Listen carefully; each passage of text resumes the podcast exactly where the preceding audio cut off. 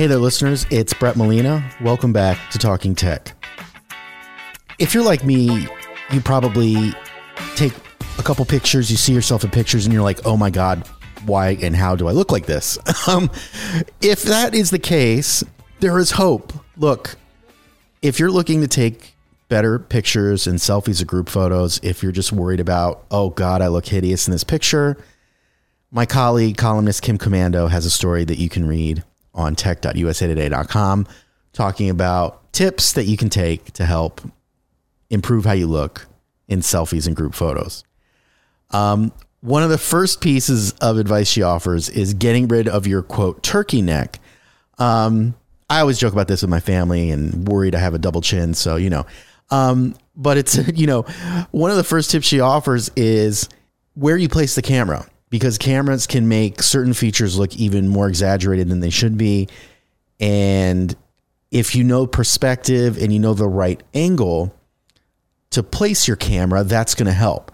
Like maybe you want to hold the camera higher up, so you're looking up a little bit. Um, Kim mentions, you know, maybe elongating your neck. Maybe you tip your chin down just a little.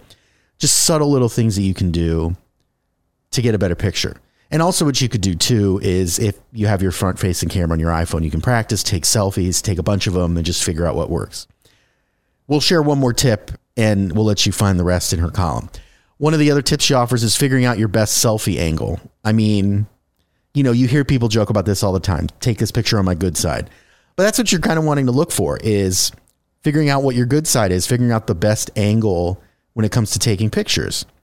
Um, she mentions an influencer on Instagram who notes you should take a series of nine selfies from a bunch of different angles. So you might take one that's head on, you might take some right in front of your face, one above, one below, and you just go from different angles. And you take a look at all those photos and then you figure out, okay, which ones look the best. And then that gives you a sense of how to take selfies and make sure you look great. Um, those are a couple tips. Um, you can read more of Kim's advice in her column on tech.usatoday.com. Listeners, let's hear from you. Do you have any comments, questions, show ideas, any tech problems you want us to try to address? You can find me on Twitter at BrettMolina23. Please don't forget to subscribe and rate us or leave a review on Apple Podcasts, Spotify, Stitcher, anywhere you get your podcasts. You've been listening to Talking Tech. We'll be back tomorrow with another quick hit from the world of tech.